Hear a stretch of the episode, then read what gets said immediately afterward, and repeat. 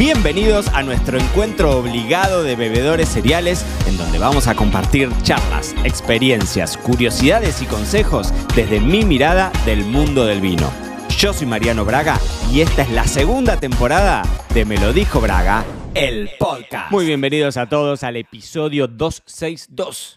De Me lo dijo Braga, el podcast. Hoy vamos a hablar de los básicos del vino de la Provence del sur de Francia, que en realidad, mirá lo que te digo, en este preciso instante debiera estar yo panza para arriba en Aix-en-Provence, en la zona del Luberon, entre campos de lavanda, tomándome un rosado de garnacha, pero no fui. No fui, se pinchó, teníamos ahí un proyecto laboral, se pinchó, no pude ir y me había quedado en la planificación que hago yo cada 2 meses de los temas que iba a tocar en el podcast, me había quedado el título, las novedades de los vinos de la Provence, porque venía con novedades. Pero como al final no fui, digo, ¿lo grabo igual o no lo grabo?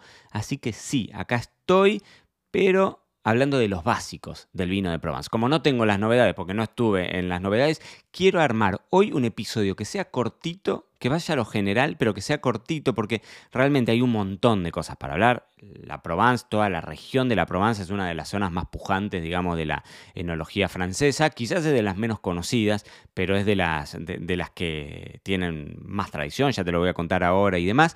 Y hay mucho para hablar de distintos aspectos dentro de la apelación de origen, de los estilos y demás.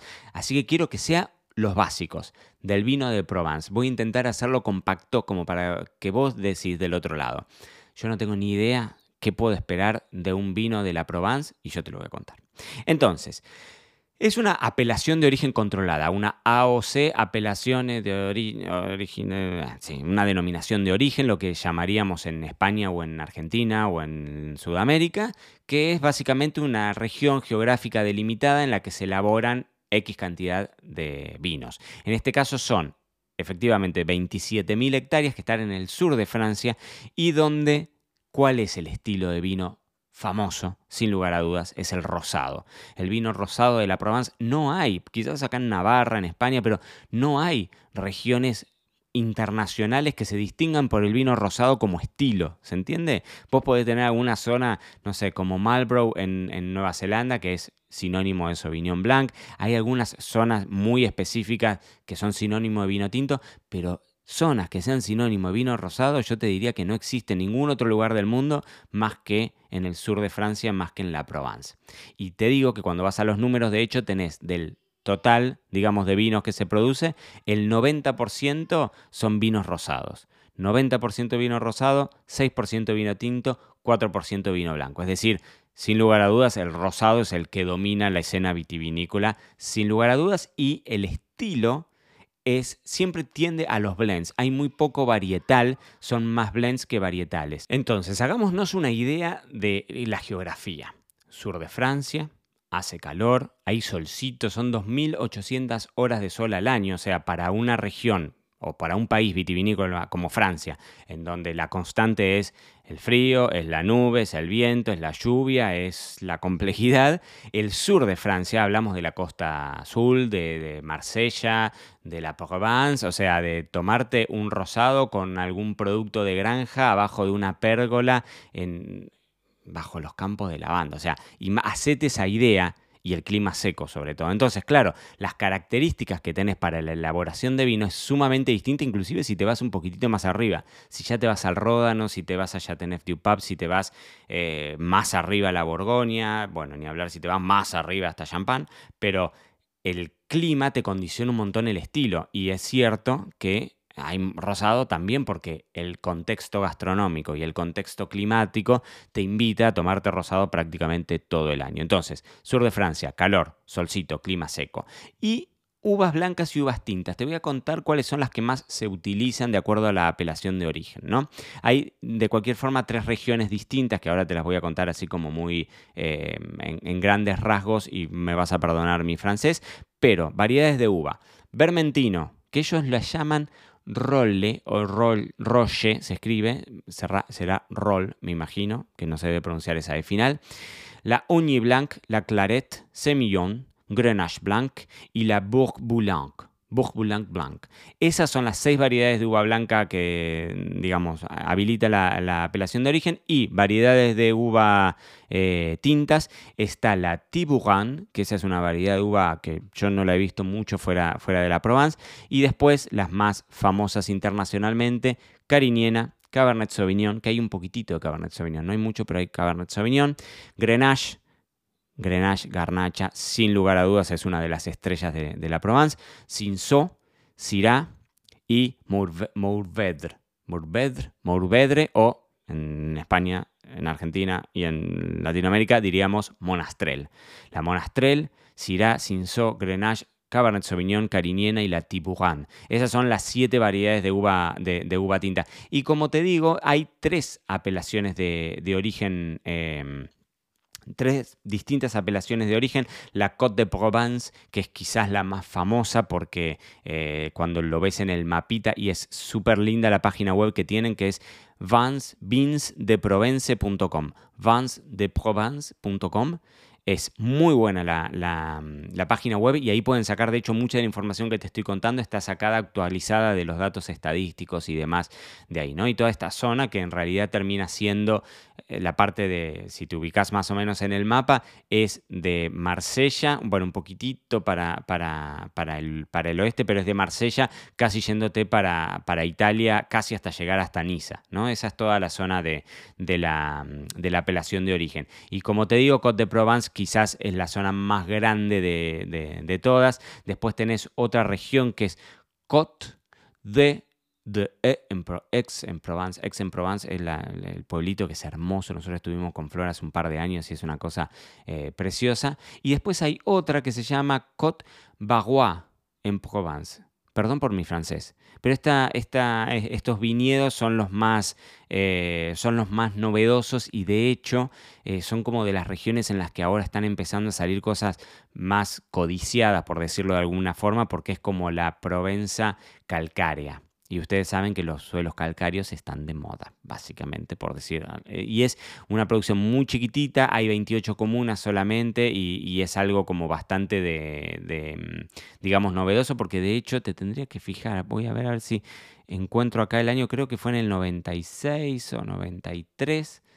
A ver si lo encuentro acá, déjenme ver. No, no lo dice. En el 93, exactamente, que se lo reconoce como una apelación de origen. O sea, de toda la zona de la Provence, esta de Côte-Varois en Provence es de las zonas más nuevitas, ¿no?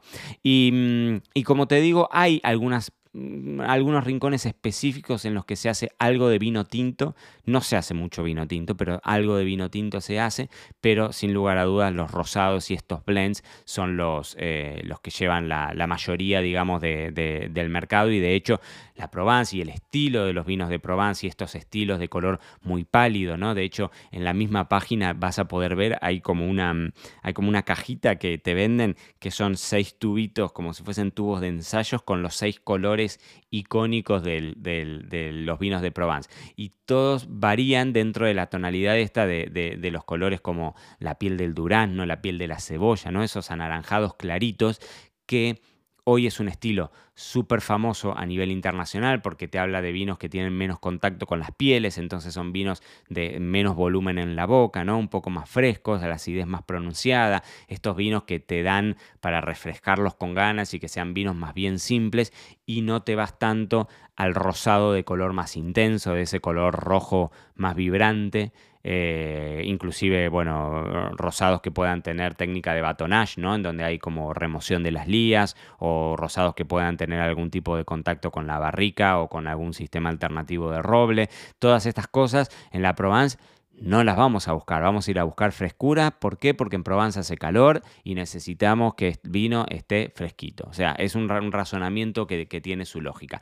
Ahora, una cosa que yo realmente la he descubierto exclusivamente, para Me lo dijo por acá el podcast, es que la Provence es la primera zona vitivinícola de Francia. Y eso yo no lo sabía, porque es por ahí por donde se introduce la viña por primera vez en el territorio, por Marsella. Marsella es uno de los puertos más importantes del Mediterráneo. Piensen ustedes que Marsella fue, en su momento, fundada por marineros griegos de una ciudad que se llamaba Phocée. y entonces en el territorio actual de Turquía. Y eso fue alrededor del año 600 a.C., o sea que cuando se funda Marsella, cuando estos marineros griegos de Focea fundan Marsella hace exactamente 2600 años, traen la viña, entra la viña a Francia y a partir de ahí empieza, digamos, por el Ródano, por el río que corre por ahí, empieza a subir río arriba, empiezan las zonas del Ródano, de la Borgoña y demás, y bueno, ya después, historia que ya todos conocemos, Francia se termina transformando en un, digamos, en un proyecto vitivinícola internacional número uno sin lugar a dudas. Pero la Provence, la zona vitivinícola más antigua de Francia, y eso sí para mí fue un conocimiento absolutamente. Otro tema que es bastante interesante del sector, digamos, del vino francés es que hay muchísimas cooperativas. Cuando vos mirás los números y te pones a comparar la cantidad de productores independientes, o sea, la cantidad de bodegas privadas versus la cantidad de cooperativas, hay muchísimas cooperativas, hay mucha tradición en ese sentido, ¿no? De vino, también es cierto, o sea, encontrás mucho vino, el vino a granel, digamos, ¿no? O el vino de no tan alta calidad, es una zona productiva de grandes, digamos, de grandes producciones, entonces esto te da como resultado que tengas bastante vino y que mucho de ese vino también se canalice en vinos más económicos, por decirlo de alguna forma, ¿no? Y de todas las variedades de uva que yo te contaba, sin lugar a dudas, yo te diría que la garnacha, vos pensás que un poquitito más río arriba tenés el clásico blend, el GSM, ¿no? El garnacha, Syrah y Mourvedre o garnacha, Syrah, Monastrel.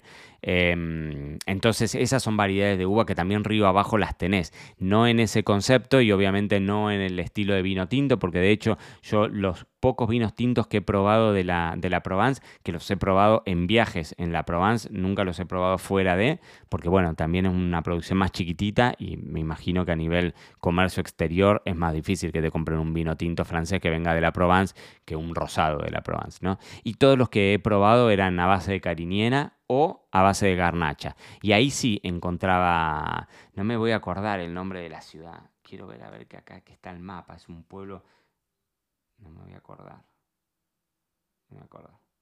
Estoy intentando ver estoy mirando, o sea, toda esta zona de Saint-Tropez, qué lindo, Bandol, Marsella, Aix-en-Provence. ¿Se dan cuenta? Yo en vez de estar grabando yo los quiero, ustedes saben que yo los quiero enormemente, pero en vez de estar grabando este episodio, en este preciso instante, en la habitación de mi casa, yo podría estar panza para arriba, pero se dan cuenta, eso no se puede, pero no importa.